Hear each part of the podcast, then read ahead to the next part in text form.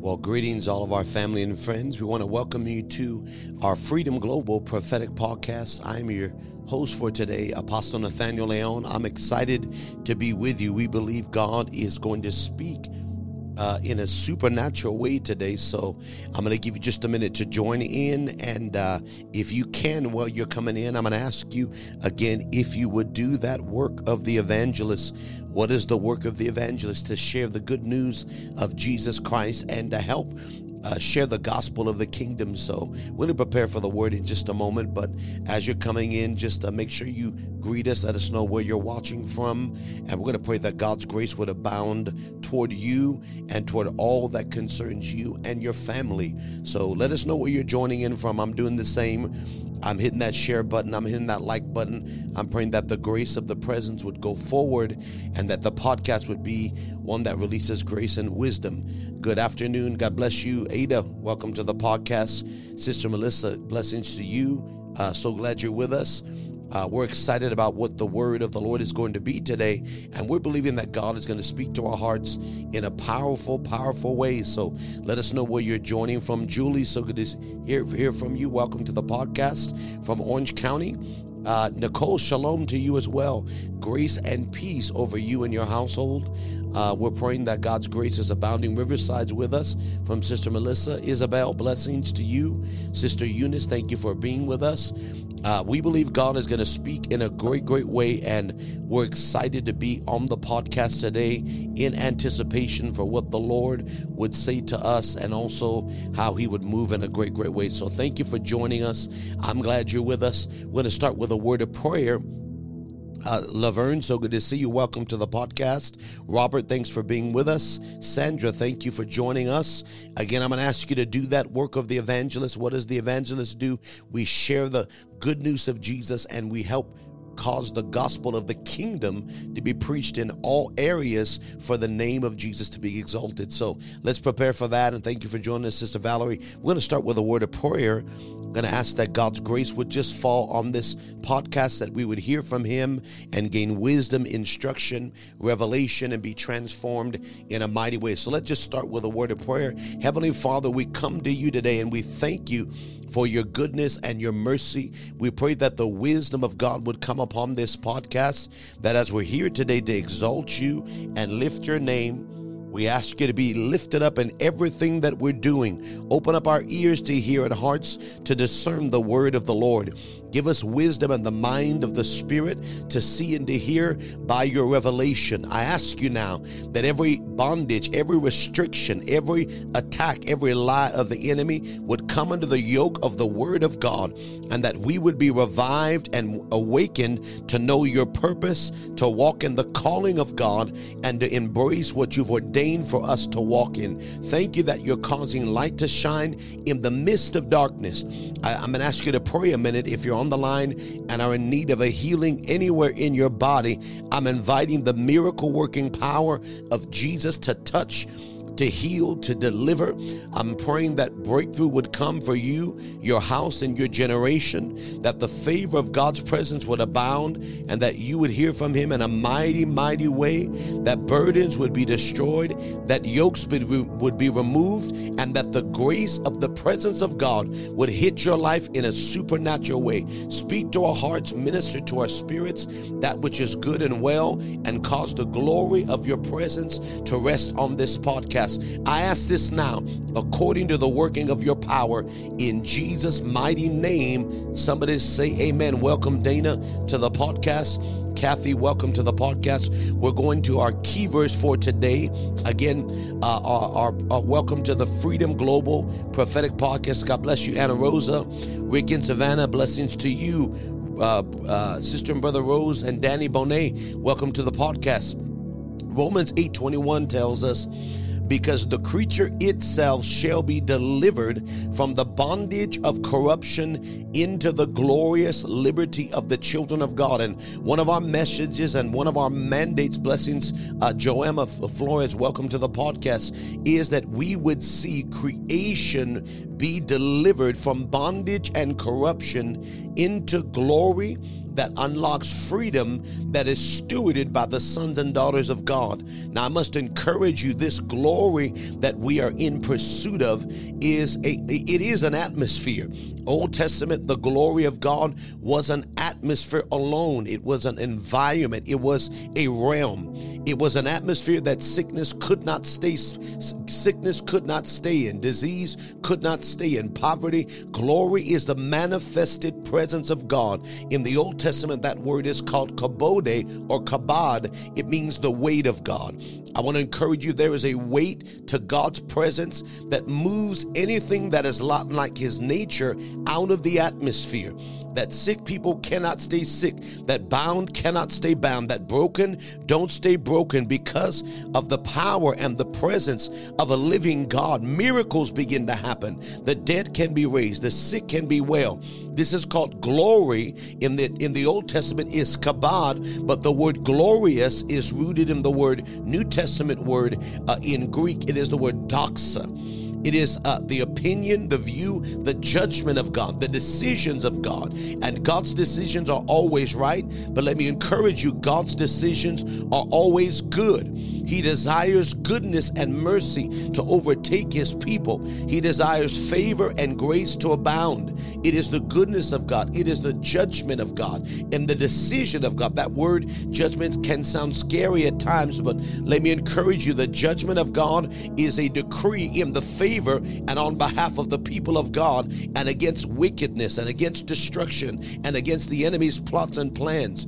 The word doxa is also the word orthodox, where we get the word order. I want to encourage you, God wants to reveal his order, his arrangement, his design, his his structures, his systems, that when we put those heavenly systems in the earthly realm, heaven begins to invade the earth.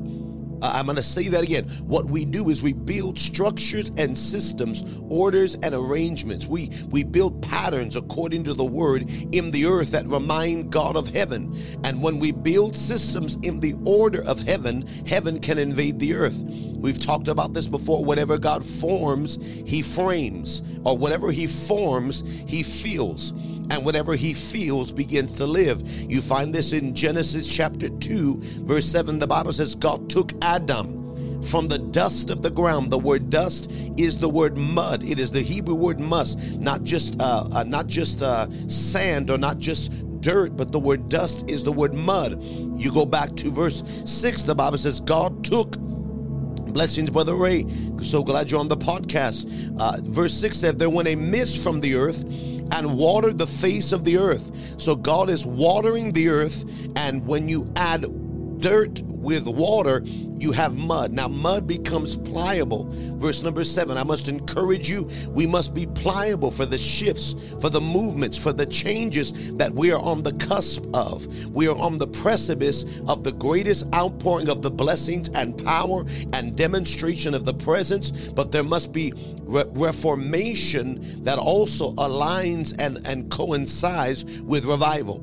I'm going to say that again. A revival has got a reawakening a resurging, a realigning, a, re, a rebreathing, uh, or a breathing in again of breath into what seemed to be dead, but with the breath of God coming upon people, places, and things, what's dead is going to rise. What's broken is going to be well. Bless you, Nina. Welcome to the to the podcast. Uh, God wants dead things to come alive. God wants broken things to be restored. God wants lost to be found. But in order for there to be revival, there must be reformation. So God must be allowed to form, verse 7, and the Lord God formed man from the mud of the ground. Now the water that we are, the dust that we are, must be watered so that it can be pliable and moldable. The Bible speaks of God being the, the potter and we are the clay.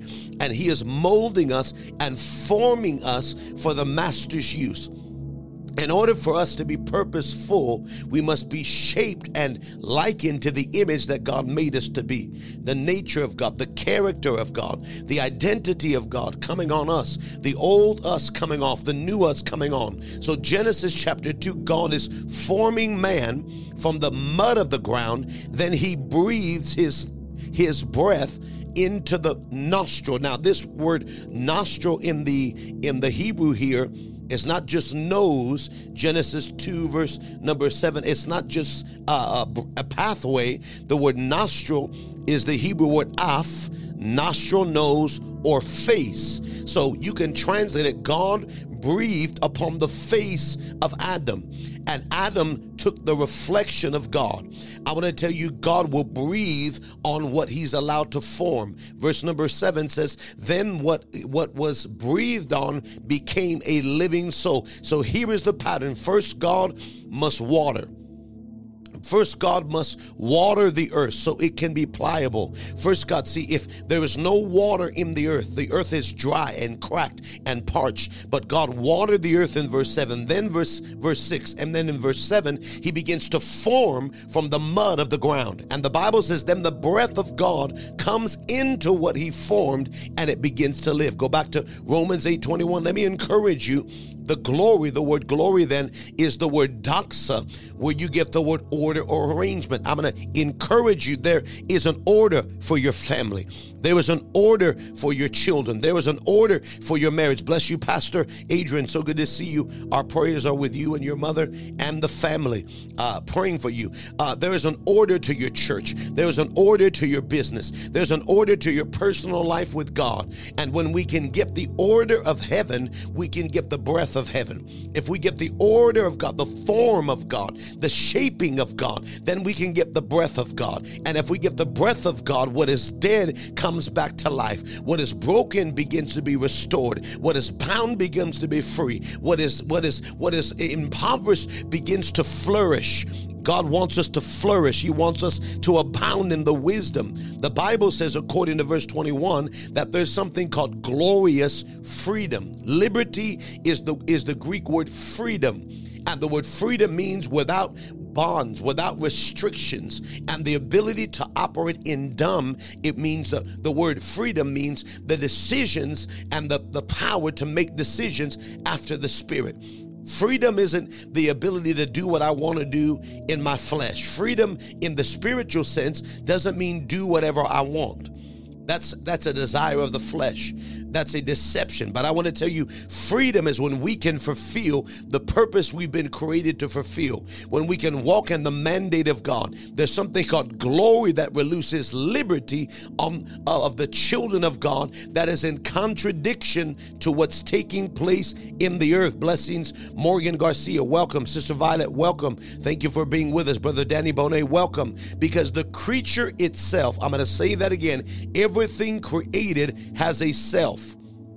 Everything in existence has a being. The word creature is the word creation. Everything created has a being, autos, a self, themselves. So it has a purpose. The sun has a being. The earth has a being. The moon, the stars have a being. The car has a a a maybe not a soul, but a but a, an existence. See, God in the Bible, when the glory manifests, it fills places, it manifests on people, and it also can inhabit things. You say, is that in the Bible? Yes, it is. The Bible says God's spirit got on a staff. This staff was called the staff of Moses. And when Moses would lift up the staff, it would operate as a type of Christ. Now, the staff wasn't Christ, but it was the word Christ, meaning anointed word. It was the word. So when it was time to spread the spread the uh, the Red Sea, Moses lifted the staff. When it was time that the, the snakes had bitten the people of God because they murmured and complained against God and against Moses, and the Bible says that snakes came, asps, uh, venomous vipers came to bite the people of God from the wilderness, and they were dying. And the, the Lord said to Moses, "I need you to build uh, build a, a bronze statue and put it on the staff. And when you lift the staff, when they look at the staff, they will be made well. Praise the Lord. Uh, blessings, uh, Pastor Jaime. It's so good to see you. When they see the staff, they will be made well. They will be made whole. They will be made deliver. He said, as the staff was lifted in the wilderness, Jesus said, so must the Son of Man be lifted. God wants to lift. Uh, Fasawa, welcome to the podcast. God wants to be lifted. So he inhabited things. See, the Ark of the Covenant was just a box. It was a box made to specific dimensions from a specific substance. But the direction didn't give it power. God's glory filling the box is what made the Ark of Covenant powerful. It was an inanimate object that could carry. The, the, the, the apron of Paul didn't have power of itself. It was just an apron, it was just a handkerchief. But the Bible says, through the aprons and handkerchiefs of Paul, they were taken from the body of Paul, and many miracles were what? Were in the book of Acts. So these inanimate objects now could carry a measure of glory. So the glory will manifest number one, uh, uh or number one on people. New Testament, it comes on men and women. Isaiah chapter 60, verse 1 says, uh, Isaiah chapter 60, verse 1 says, Arise and shine, for thy light has come, and the glory of God has arisen upon you. You are meant to be a New Testament Ark of the Covenant, a New Testament glory carrier. You're made to carry the glory. You're made to be a vessel. So it comes upon men and women, it comes upon generations, but it also can feel an atmosphere.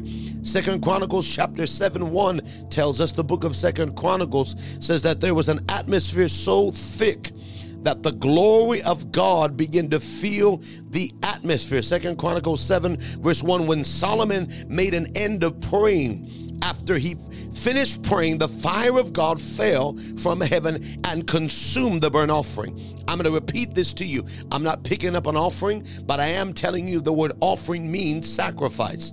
And when God's glory begins to hover, it looks for sacrifice. You see, have you ever felt and sensed a strong power of God in a worship environment, in, in your prayer closet, and that glory begins to hover uh, like Genesis 1 on the face of the waters? When the glory and the fire begins to hover, it's now looking for a sacrifice to consume. So now Solomon made an end of what? Petitioning, praying.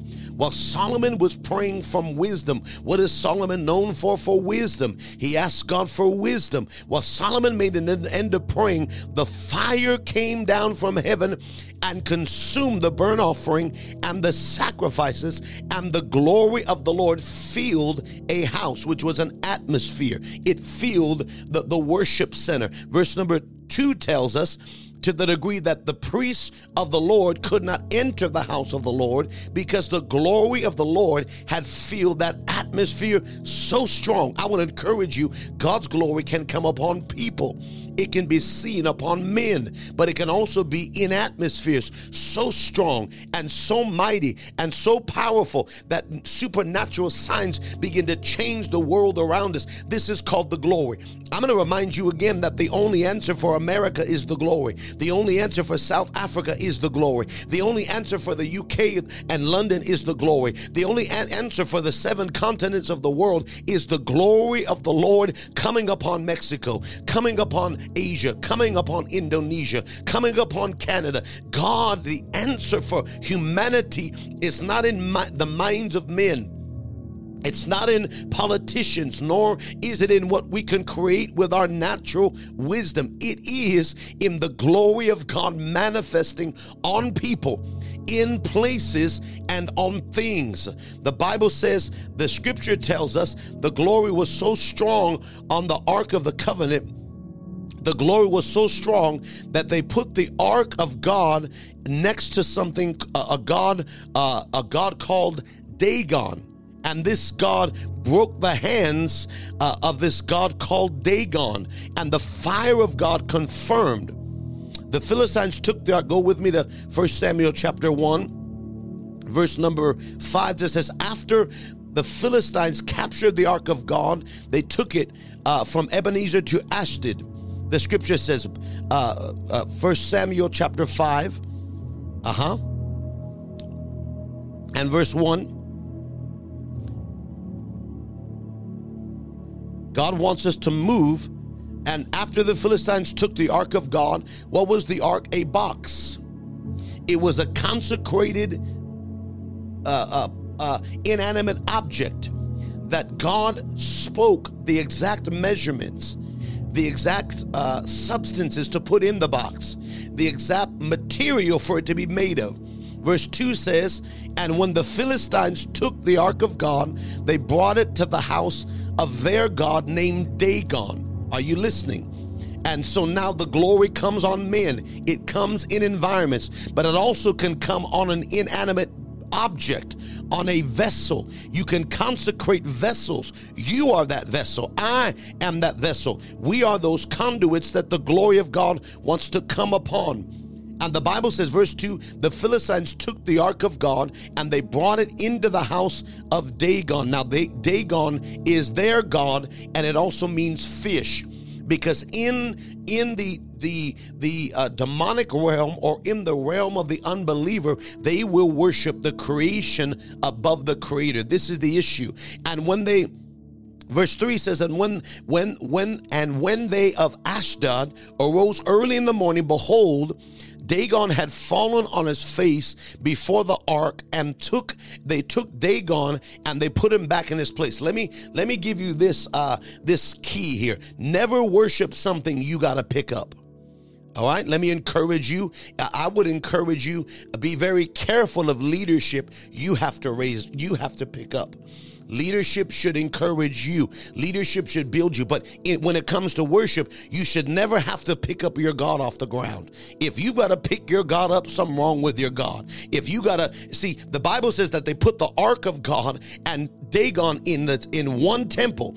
They came back the next morning and Dagon had fallen on his face. And I want to encourage you, they found him prostrate, and it seemed like this demonic force is bowing to the ark of God. And the Bible says they come and they put him back up again. Verse number four says, And they arose on the next morning, behold, Dagon had fallen on the ground again, and as the head of uh, the head of Dagon and both palms of his hands were cut off upon the threshold, uh, and only a stump was left on him alone. So now they come the next day, and not only had Dagon fallen over, his head was gone and his hands were cut off. I want to tell you, this is the power of the glory of God that He's taking the head off of principalities and powers and wickedness that is not of God and removing the hands. The head is the authority. The head is the headship, and the Bible says the hands represent the action, but also uh, the, the, the the the false leaders, the false apostles, prophets, evangelists, leaders, and teachers, the the witches, the warlocks, the systems that are not of God. God, His glory is coming upon upon people. It's coming into places, but it's also coming upon objects to where a bin of oil can start to reproduce after itself. A a a a a a, vat of a, a vat of oil or a bin of flour can reproduce after itself. A jar of oil can keep reproducing by its own self. How is that possible unless God's glory can get on a thing? Something made with hands can now become a conduit. The sword of Gideon was an instrument in the hand of a righteous man of God. The sling of David was used by the Spirit of God. Uh, the the the the, uh, the the the the spear of the Benjamites never missed. The Bible says they could hit a, a, a, a gnat at a hair's breadth. They hit the target every time because God was in the thing. I want to tell you, God wants to come on people, on places, and on things things. Go back to Romans 8 21. And the glory of the Bible says will become weighty. The glory of the Lord will produce freedom in our generation that are demonstrated by the children of God. Go back to verse, stay there in 21, because the creature has a self. Everything existed has a being, and it's waiting on the sons of God to manifest. It will be set free. That word delivered means well, it means uh, brought into liberation. The word delivered mean there means eleutherio, to make free, to set at liberty, to be free from the dominion of sin, from the bondage which is slavery. The word bondage is the word slavery. God wants to deliver. What one thing we found in every nation or city we go to, in every state we go to, we're, we're we've been traveling city to city, nation to nation, raising up altars in South Africa. Uh, we've been in Cape Town. We've been in. Uh, we're going. Uh, we've been in and are going back to and raising the altar to uh, Pretoria East, South Africa. We're going back there with our good friend uh, Pastor Vilmer Grove and Natasha Grove and the, the the church that is going through major shifts and movements in the kingdom of God. We've been in London. We've been in Florida. We've been city to city, state to state in the United States. We're founding that each nation has a similar issue with corrupted leadership in different kinds of forms. Some are worse than others. Each nation, each city are dealing with the, an issue that the, the generation is tired of slavery. We are tired of things how they've always been. We've tired of things of bondage. We are looking for change and, and we're looking for politicians to bring the change. And one politician promises this and another poli- uh, promises that. But I want to tell you the only answer is the kingdom of God coming upon men and women of God. The only answer is deliverance from the spirit of slavery. Again, slavery is not new. It's it's it started since the beginning of time when men begin to oppress other men. I said it last week. I said it before. You were made for dominion, but not dominion over other men and women. You were meant to lead them, but not dominate them.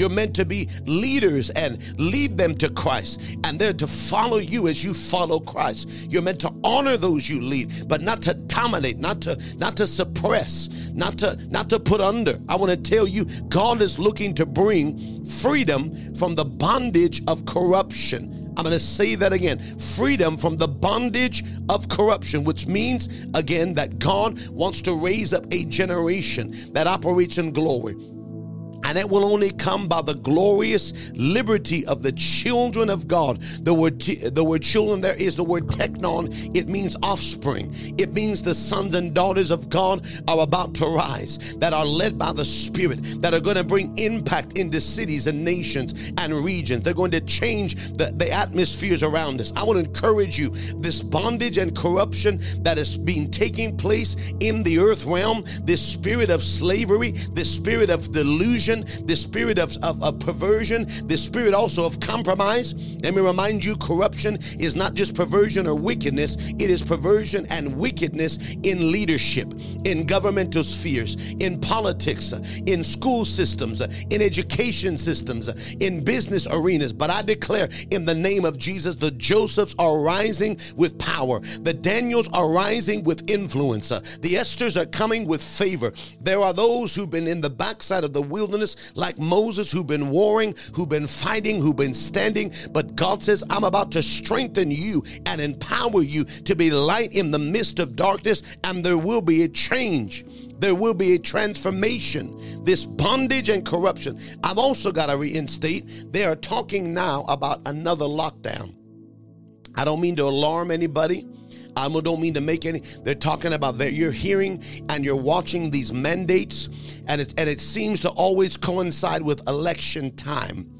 I don't know about you, but I, I, understand there is a trend here, and it doesn't have anything to do with public safely. It doesn't have anything to do with the, the saving of people. And I wish uh, the governments cared as much as we they claim to. But I want to tell you that God is looking to release a move of God, and there are plans the enemies have. I'm going to ask you to go with me to the book of Psalms, chapter two. We're going to look at just a few verses. There are plots and plans of the enemy, but I want to tell you, God God is looking at these plans and laughing. Psalms chapter 2, verse 1, the Bible speaks of these plans. Who, why does the heathen rage and the people imagine a vain thing? I'm going to say that again. Why does the heathen rage and why do the people imagine a vain thing? Imagine something that doesn't have uh, ideas. Uh, have you ever wondered why the devil keeps fighting if he knows he's already defeated?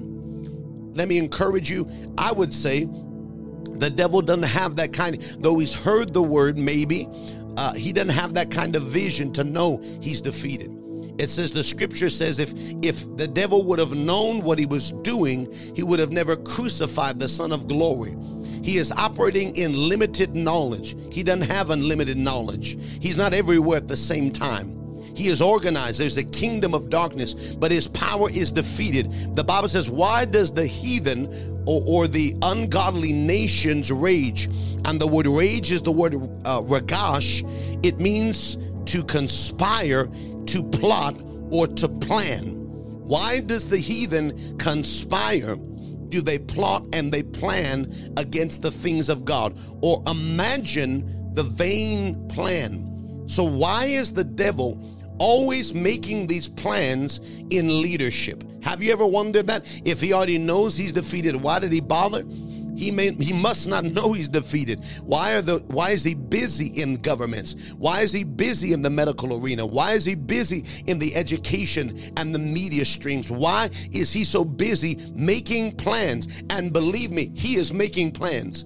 There are governmental plans, there are city plans, there are state plans, there are national plans, this demonic force, and they've imagined the vain thing. Look at verse 2. Here is what the scripture says The kings of the earth set themselves, and the rulers take counsel against the Lord and his anointed.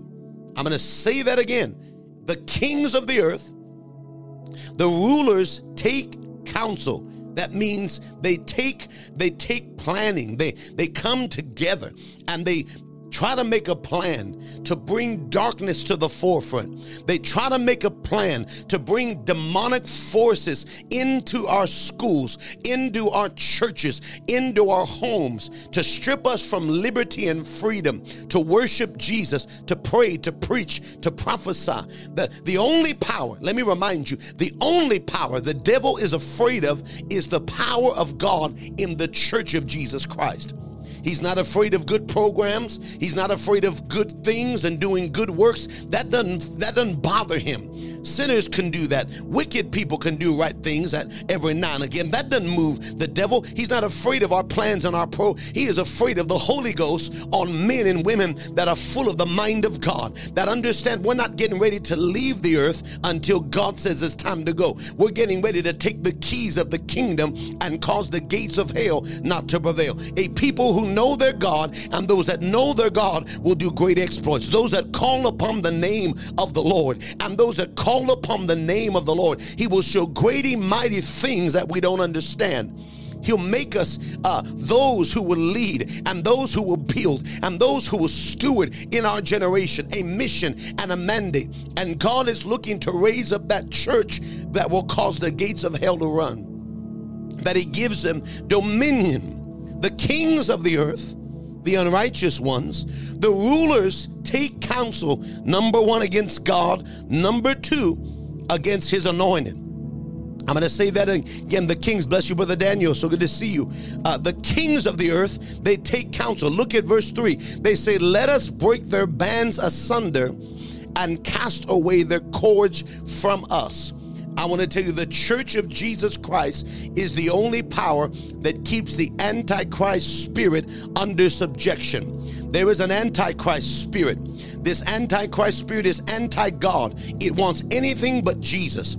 It doesn't mind other religions. It doesn't mind other worships. It doesn't mind other church kinds of structures, but it's against the church of Jesus because the church of Jesus uh, binds it. Bless you, Pastor Michelle. So good to see you and Pastor Juan. The Lord bless you from Florida. It binds the enemy. The church bind. Why do we have to go to church every week? And why do we have to pray every week? And what is, is it doing anything? I want to tell you the light is expelling the darkness. It may not feel like you're doing anything when the darkness seems to surround the light, but I want to tell you the light is a compass to the earth. The salt is that which savors the world. And as long as the church is in the earth, the, the man of sorrow cannot manifest. Thessalonians says there will come a great defection, a great a, a, great falling away that if it's possible, even the very elect will be deceived. A great deception will come. But those that love God and love the truth of His word will not be deceived, but will all will actually thrive in the midst of opposition. Let us break their bands asunder and cast away their cords. But here is what verse 4 says He that sits in the heavens shall laugh. He, I want to tell you, God is laughing at the plans of the enemy. Don't, now, this is hard to understand when we're looking at what's happening in schools We have an education center here, and we just started this year. Uh, and we are teaching and training our children uh, not only reading, writing, arithmetic, science, those things are necessary but we are in right now developing systems to move them into destiny and the call of God on their life. The best gift we can give, I can give my children, is to guide them into their destiny. And Romans 8:29 says we have a destiny. We were foreknown and we were predestined. We can put that up. Romans 8:29 who he foreknew means he knew you before. You didn't just start 30 years ago, 40. You didn't come from your mama, you came through your mama. You were in God before the foundation of the world. He knew you and you knew God. You were chosen by God before the world ever existed. You were foreknown, and the word know is not friendship, it is the word ginosko, to know the way a husband and wife know each other intimacy, intimately. You were intimate with God before the foundation of the world. And because of this, you were pre before destined whom he foreknew, he did predestinate. That means you got a destiny and a calling and a plan and a, a, a, purpose that God has ordained for you from before the foundation of the world. It didn't just get started. You didn't just come to the earth to fulfill uh, just by accident. You didn't come to the earth by happenstance. You came by the purpose and the plan of Almighty God. You were here for a reason. You were appointed by God to, to solve a problem in our generation whom he foreknew, he predestined to be conformed to the image of the Son. I, I, want you to get that statement in your mind. Your destiny is to look, to sound, to act, to operate just like the Son, to take on the reflection, to look like, to sound like, to operate like the Son. Your purpose and plan is to operate in deeper dimensions of glory and of power. You were foreknown and predestined to be conformed to the image of the Son, the first Son, Jesus, that he would be the first among many brethren. I want to tell you, he's not, he is the only begotten, but not the only. And we are in the midst of, of now preparing curriculum and training to develop destiny in the generation to come, to give them their assignment, to give them their calling. That's what you're meant to do. That's what I was meant to do. That's right, Sister Violet. Jeremiah 29 11 says that, that I know the thoughts and the plans that I think toward you, says the Lord. God has plans for you.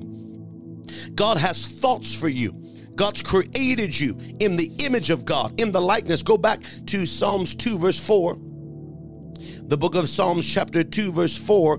Here's what the scripture says He that sits in the heavens will laugh, and the Lord will turn them into derision. The word derision means to mock, to deride, to ridicule, to mock, to stammer and he'll turn them against themselves. You see, when the enemy makes plans against God and God's people, the anointed of God, we seem like we're outnumbered. We seem like we're surrounded. We seem like the enemy is going to win on every side. But the Bible says God laughs at that plan and he will turn what the enemy meant for, for evil for good for us, but bad for them. See, it, it, it was meant for evil for us and God turned it for good, and it was meant for good for them and it turned to evil for them. So God heaps on them what they reap on themselves. So the Bible says that they planned to, cause Mordecai to hang from the gallows, and the same one that planned to hang Mordecai hung themselves. Haman hung on his own gallows. The people who planned to put Daniel in the lion's den and have the lions devour Daniel, they ended up in the lion's den themselves. Are you listening to me? The Bible says that they tried to burn uh, Meshach, Shadrach, and Abednego by fire, but the strong men were the only ones that were burned by fire. Who is the strong man? The strong man represents the, those in that season. God is going to turn this thing. You say, How is it possible? Sir, they are lying, they are cheating, they are trying to lock away good people who are trying to help America because of an election coming next year, and they don't want it to happen. There are elections coming in your nation, and there are demonic forces that want leadership and want rulership and want headship. But I declare the church, when we pray and when we fast and when we cry out to God, He turns what the devil meant for evil around. He that sits in the heavens will laugh, and he will turn them to derision. Verse 5 says, Then he will then shall he speak unto them in his racks and vex them in sore displeasure. Now, God is warring against the enemies of the purposes of God. Verse 6 says, Yet I've set my king upon the, my holy hill in Zion. That is the mountain of the Lord. That is a holy place where worship is to flow from perpetually. Zion represented the place that David built for 24 7, seven day a week worship. And while there was worship in Zion, there was victory in Israel. While there was worship in Zion, there was abundance in Jerusalem. Zion is different, it's a place that's set apart for the perpetual worship of God in all places. And the Bible says there is a king that manifests. And I will declare the decree, verse 7 Among them, thou art my son this day, I've begotten you. Look at 8. Now the Bible says the king is risen, Zion is in position. God is now scattering the nations, scattering the not, not the natural, the nations that have uh, come against the purposes of God. And look at verse number eight. Ask of me, the Lord says. Ask of me and I will give you the heathen, which is the Greek word, the Hebrew word, nations for your inheritance. God wants the church to inherit nations. This is not figurative, this is literal. I'm going to say that again. The glorious liberty comes from the children of God being in position to steward nations. You say, Well, I don't know, Apostle, uh, if that's for me. I'm just a lowly Christian. I'm just trying to make it to heaven. You were not saved to go to heaven alone. We are going to heaven when the trump sounds after we've received the harvest in the earth. But after we go, we're coming back. You read the book we don't stay gone. We go for a supper and we come to return and to rule and reign in the earth. And God recreates new heavens and new earths. And we turn the the the, the earth and the all the universes to uh, the kingdom of God. Are you hearing me? I would decree in this day, verse 8 says, Verse 8 says, Ask of me, I'll give you the heathen for your inheritance and the uttermost parts of the earth for your possession. Now there is dominion ruling in the in the power of the spirit. Verse 9 says, Thou will break the rod of iron, and thou shalt dash them into pieces. The rod of iron is the governing rod of oppression that wants to come over nations. This, I am not saying that there are no viruses, they exist. They've made them in labs. I'm not getting into that.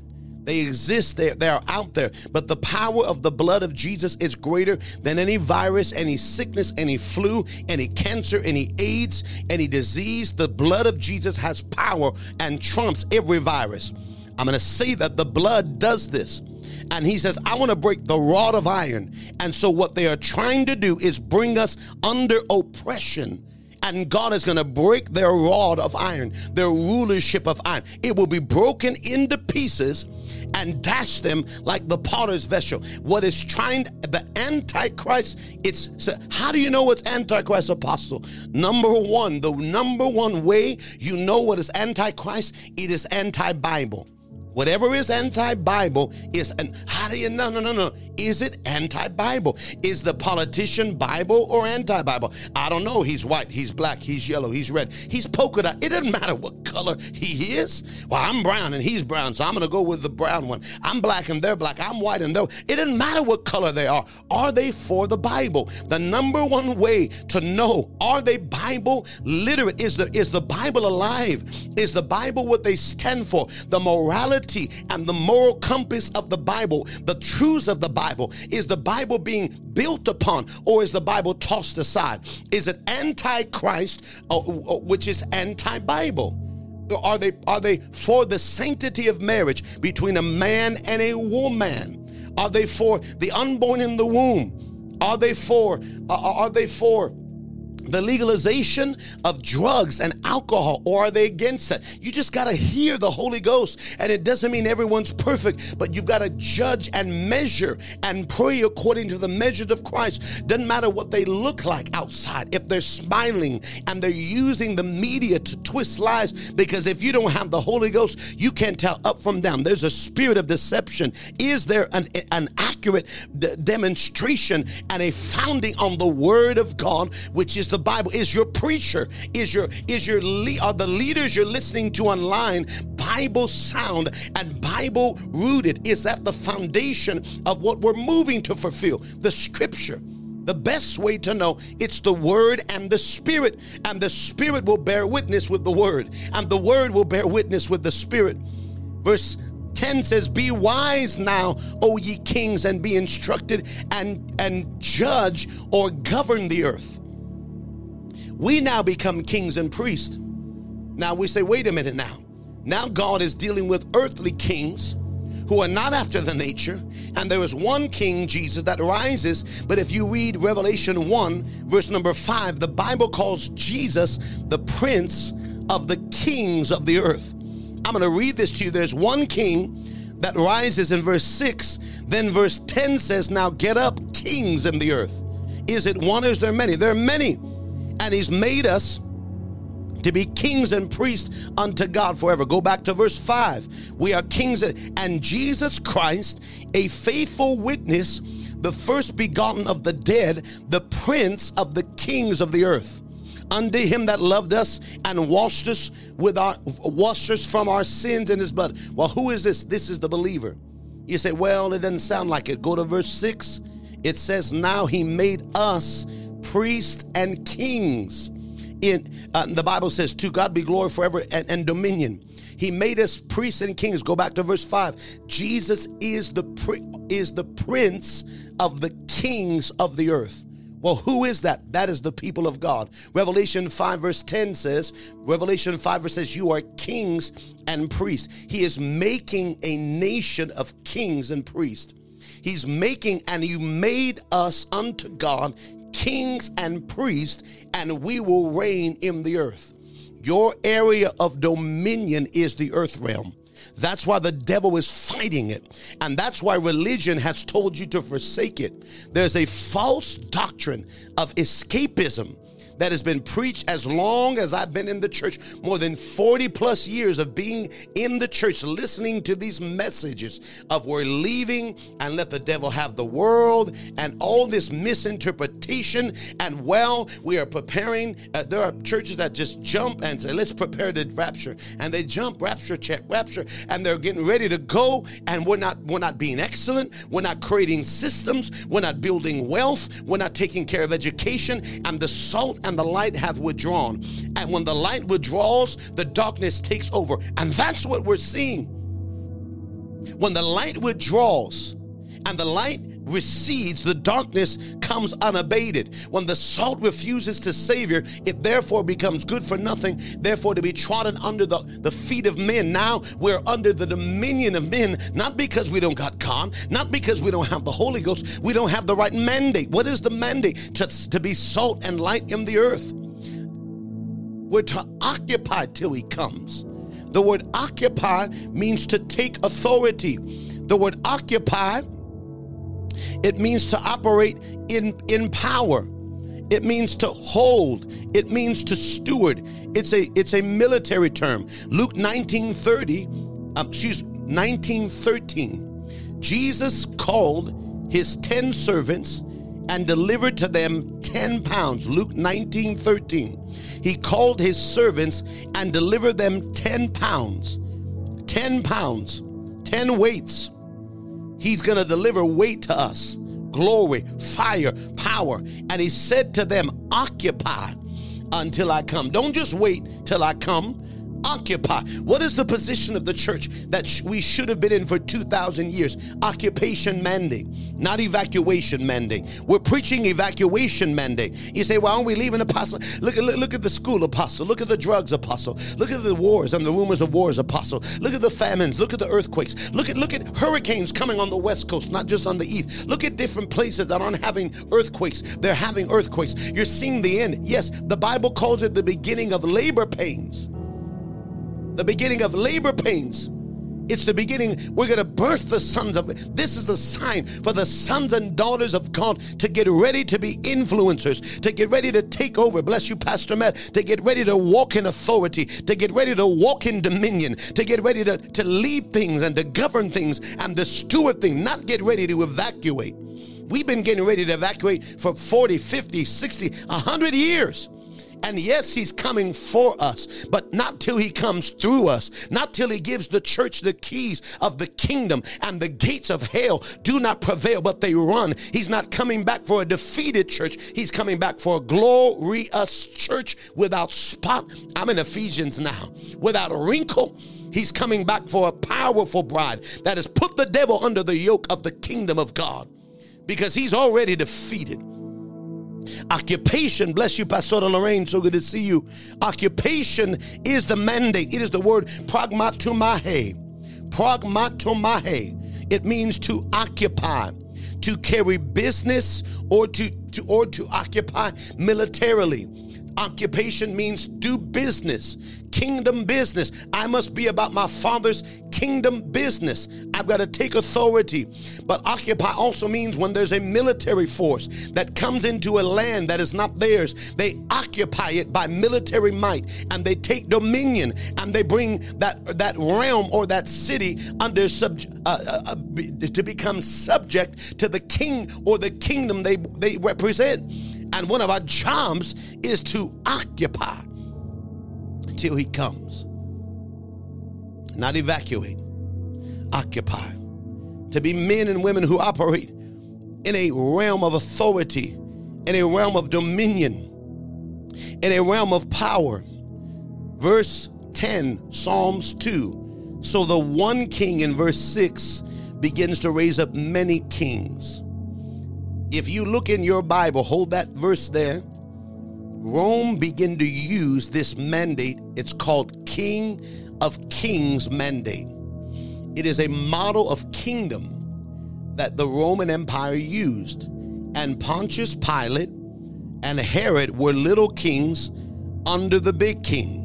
I'm going to say this again. Pontius Pilate and Herod were little kings. Bless you, Amelia. So good to see you, sister. Sister Gloria, welcome. Caroline, welcome. They were little kings, and they they were to report at least once a year for something called ecclesia. They were to go back to Rome and to give an account of their kingdom, little kingdom, little area that they were stewarding to Caesar, who took on the king over king's mandate.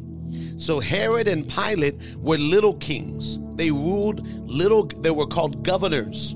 And they ruled and they governed their little region, and they were responsible to keep order, to execute the will of the King of Kings, and to make sure they're fulfilling the assignment that was handed down to them by the King over Kings. And God said, I am King over Kings. And I'm trying to make kings, but my church won't be a king. I'm trying to build priests, and my church don't want to be priests. I've made them kings and priests, and they're meant to rule in the earth, but they're trying to go back to heaven. You see, when a son of God is in heaven, they're a prince. But when they are sent to the earth, they become a king. You see, uh, we've talked about this before that in order for there to be a king in a in a place, uh, that king must have a domain. A king needs a kingdom domain. So a king will rule in his domain. And when the king dies, he passes the kingdom to the prince. Now the prince becomes a king. Here is the problem our king never dies. In God, in heaven, God is ruling and reigning forever. So there's a problem. In heaven, we are princes. Listening. But in heaven, we are subject because you can't have more than one king in one domain to, that are ruling. So, God, in order to bring a prince into his kingdom while the king is still alive, he's got to send him to another land to conquer the land and bring that land into into colonization and subject to the ultimate kingdom. So when God sent you here and sent me here as a as a prince now the prince must move into royalty, into rulership. But I say that the heir, as long as he's a child, is no different than a slave, even though he's Lord of all. I'm talking your Bible to you. I'm in Galatians 4, verse 1. You're an heir of God and a joint heir with Jesus. That means everything God has, you have. That means everything Jesus has, you have. That means If you're a joint heir, it means those that are married, those that have a joint checking account, everything in the account is both of ours. All that He put in there, Jesus, I can access if I'm a joint heir. I'm in the book of Romans now. You're joint heirs. But read this. Go back to Galatians 4, verse 1. You were there. Now I say the heir, as long as he is immature, is no different than a slave and this is where we've remained for thousands of years. Millennia have gone by, and the church has not known their assignment, not understood their assignment, not operated in enough maturity to realize Thy kingdom come, Thy will be done in the earth as it is in heaven. For the Bible says, the heir, the inheritor, you and I. Galatians 3 says, we are joint heirs with Christ. When we're dead and buried, we rise with Christ, and everything He has, you have and everything he is, you are. You're one with him. Bone of his bone, flesh of flesh. The two become one. The problem is we won't receive it. We won't accept it. It's too good. It's too powerful. How can I be a king? How can I be a ruler? How can I be a head? I know the Bible tells me, uh, the Bible says, How can I move mountains with my words? How can I cast out devils? How can I heal the sick? How can I raise the dead? He says, I freely gave it to you so freely give. You freely received, freely give. How do you give it? You receive it. How do I give that? I, I don't do it, I receive it, and I give what I've received. Back to verse 4, verse 1, chapter 4. The heir, as long as he is without maturity, is no different than a slave. What is the bondage about? What is the bondage about? Slavery and the Bible says all of creation will be delivered from the bondage of corruption. Corruption is about slavery. Corrupted minds, corrupted ideas, corrupted identities. So God has to raise up a Moses. And two years he was rose by his mama. And he got the foundation. 38 years. 38 years. Bless you, Pastor Ralph. So good to see you. Uh, for, for two years, he was risen by his mama the wet nurse Jochebed. 38 years he was trained as a king. 40 years he was prepared in a wilderness. That's 80 years. For 40 years he walked with him. That's 120. Moses died at 120. And so God must take a king who was rooted in, in the Israelites. The na- he took a Hebrew and made the Hebrew be trained as a king to rule because God wants a nation of kings and priests. But I say the heir, as long as he is immature and without knowledge, we're destroyed for lack of knowledge, is no different than a slave. What we don't know is killing us. What we don't know is hurting our family. I'm out of time. I've got to quit. Here's what the scripture says though he be Lord of all. I want you to get that in your spirit. The heir, as long as he is immature, is no different than a slave, even though he is the Lord of all. Well, if I was to tell you who is Lord of all, we could say Jesus. I'd write it 10 times. I'd high five. I'd shout, though, yeah, he's Lord of all. But this is not who he's talking about here. Because Jesus is Lord of all, I will say amen. But when you become a joint heir with Jesus and you become one with Jesus, everything Jesus has, you now have. So he's the Lord of all. Guess what? He's also making you Lord of all. I know that sounds heretical. I grew up in the church where we're just wretches, we're just rich, vile sinners, barely making it by amazing grace. That's not the Bible. Verse 2 says, But you're under tutors and governors until the until the appointed time of the Father. Now there is tutorage that should be happening. There should be process that happen. You're now under tutorage, which is training. And governance. Now they're being governed. And and see, a king must learn how to be subject under godly authority. So that when God gives you the kingdom, you rule the kingdom under the heavenly authority. Because once you step into kingdom authority, now you've got to be ruled by the authority of heaven. But before you ever rule under the authority of heaven, you've got to be faithful under the authority of men and women that God put over you. I know you don't like that. I know people don't. There is this heresy in the earth that there is no covering, and there is it's his heresy. There was another heresy a few a few months ago. There is no tithe.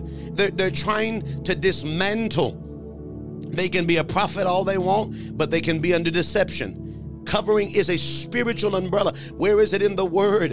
Elijah covered Elisha. That was a covering, a father. He called him father. Uh, it's it's it's common sense. Your mother and father are your covering. They cover you. And the Bible says in Genesis, for this purpose shall a man leave his mother and father and be joined to his wife. And now they make their own covering. This is what the devil's after dismantling the family to dismantle the covering of family. So there's a spiritual covering that keeps you and protects you. It's the power of what was on Moses that came upon the children of Israel between covenant. And the enemy wants to dismantle that to make us believe covering doesn't exist so that we live without accountability. We live without stewardship. We live without counsel. We live without spiritual umbrellas over our mind and our spirit. That is, that is a, a work of rebellion, and that is a sign of people who are not mature and don't know God and don't hear his voice. It is a I don't need any covering. I don't need any accountability. I can do what I want. I can come. It is a spirit of iniquity, which is which is rooted. The word is lawless. It is a lawless spirit to say I can come and go as I please. I can do whatever I want, and and God doesn't it doesn't bother God. I don't need accountability in the earth. It's a deception. A tutor is a trainer, is an instructor. A governor is an earthly authority. The Holy Spirit is the tutor. God put you under an earthly governor until a time appointed of the Father. Bible says verse number 3 even so we when we were children were in the under the bondage of the elements of this world. You understand? He's relating this grace of the Spirit that we were this, we are this until we step into the stewardship. Let's finish this. I'm, I'm going to conclude with Psalms chapter 2, verse 10 Be wise now, therefore, kings, wisdom. What will this kingdom operate on? Spiritual wisdom. Amen. Bless you, Anthony. Spiritual wisdom spiritual knowledge. Bless you, Sister Lisa. Laurie, bless you. Spiritual knowledge. Be wise.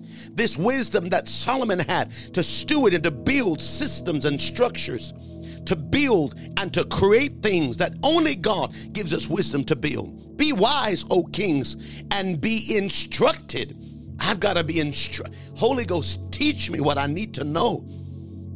If give me and send me leaders to help me learn. Be wise. How? By being instructed. A king doesn't need to learn, that's a deception. A wise king will, will understand the need for instruction even when they're in authority. You are the judges of the earth, the kings, the stewards of the earth.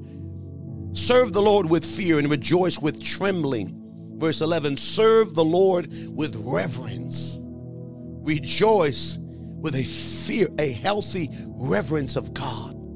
There's, there's been such a lack of the fear of God in church leaders, in governors, in mayors, in presidents and prime ministers, in senators, in heads of state, in congressmen, in, in politicians, in businessmen. When you lose the fear of God, Joseph said, How can I do this to my God? How can I not fear God? God is watching. I can do whatever. No, ma'am. No, sir. You have a God who never sleeps or slumbers, and you love him, and the blood is there. The blood is there to forgive us, but shall we continue in sin that grace may abound? God forbid. Verse 12 says, We serve with, 11 says, We serve with fear and trembling. Verse 2 says, Kiss the Son. Intimacy is the only way that we will not perish and we will not go into the wrath. Blessed are they who put their trust in the Lord. I'm going to pray with you. I'm out of time. You're listening to me. God wants you to realize that you were made as sons and daughters of God to stand in the gap. 2024 in America is an election year, a national election year and there are principalities at powers and wickedness in high places who will do anything. I said anything. I said anything to keep the demonic forces in power, to continue the Antichrist agenda. And what does the church do? Number one, we hear the Lord and we are obedient through fasting, through praying, and through worship. What do we do? Well, what good is that? It's not a natural battle. Yes, there are elections, and yes, there are, are there are earthly things happening that must be looked to. But the answer of everything natural is in the spirit. What started the world? The spirit. Before the earth ever existed, it was spirit. What will be after the world? The spirit. It's eternal. So you've got to go to the spirit to bring these demonic forces subject to the name of Jesus and the power of the spirit. I've got to pray with you. I'm talking to leaders in this room, to prayer warriors. I'm talking to pastors and, and, to, and to, to, to business owners. I'm talking to, to those who may be politicians and those who may be heads of companies and corporations that God wants to use you to change the world and everything in it. Bless you, Anthony. God wants to use you. I need to pray. Heavenly Father, in the name of Jesus, we pray right now that the grace of your presence be on your people. We ask you to seal us and to anoint us for the purpose and the plan that you've created. I thank you that you are moving that you are ministering and you are strengthening us for the purpose of God. Lead us into the way everlasting. Cause the wisdom of your presence to be upon us and to give us understanding give us knowledge, to give us counsel, and to show us what you have for us. I pray now, according to your word, that the presence of Almighty God would rest upon every hearer today, that they would realize they are made for occupation and not evacuation. They are heads and they are rulers and they are kings and priests unto God. They are heads and not tails. They are above and not beneath. They are blessed going in and blessed going out. They will prosper. They will be lenders and not borrowers. No weapon formed against them will prosper, for they are appointed to walk in the glory of the Lord. Raise up these men, establish these women, and use them for the kingdom assignment to change their generation. I seal this over them now in Jesus' mighty name. If you agree, somebody say amen. Thank you for listening to Freedom Global Prophetic Podcast with Apostle Nathaniel Leon. Stay up to date with our latest episodes by subscribing on your favorite podcast app, YouTube, or by liking us on Facebook at This Rock International. Thank you for listening and have a blessed day.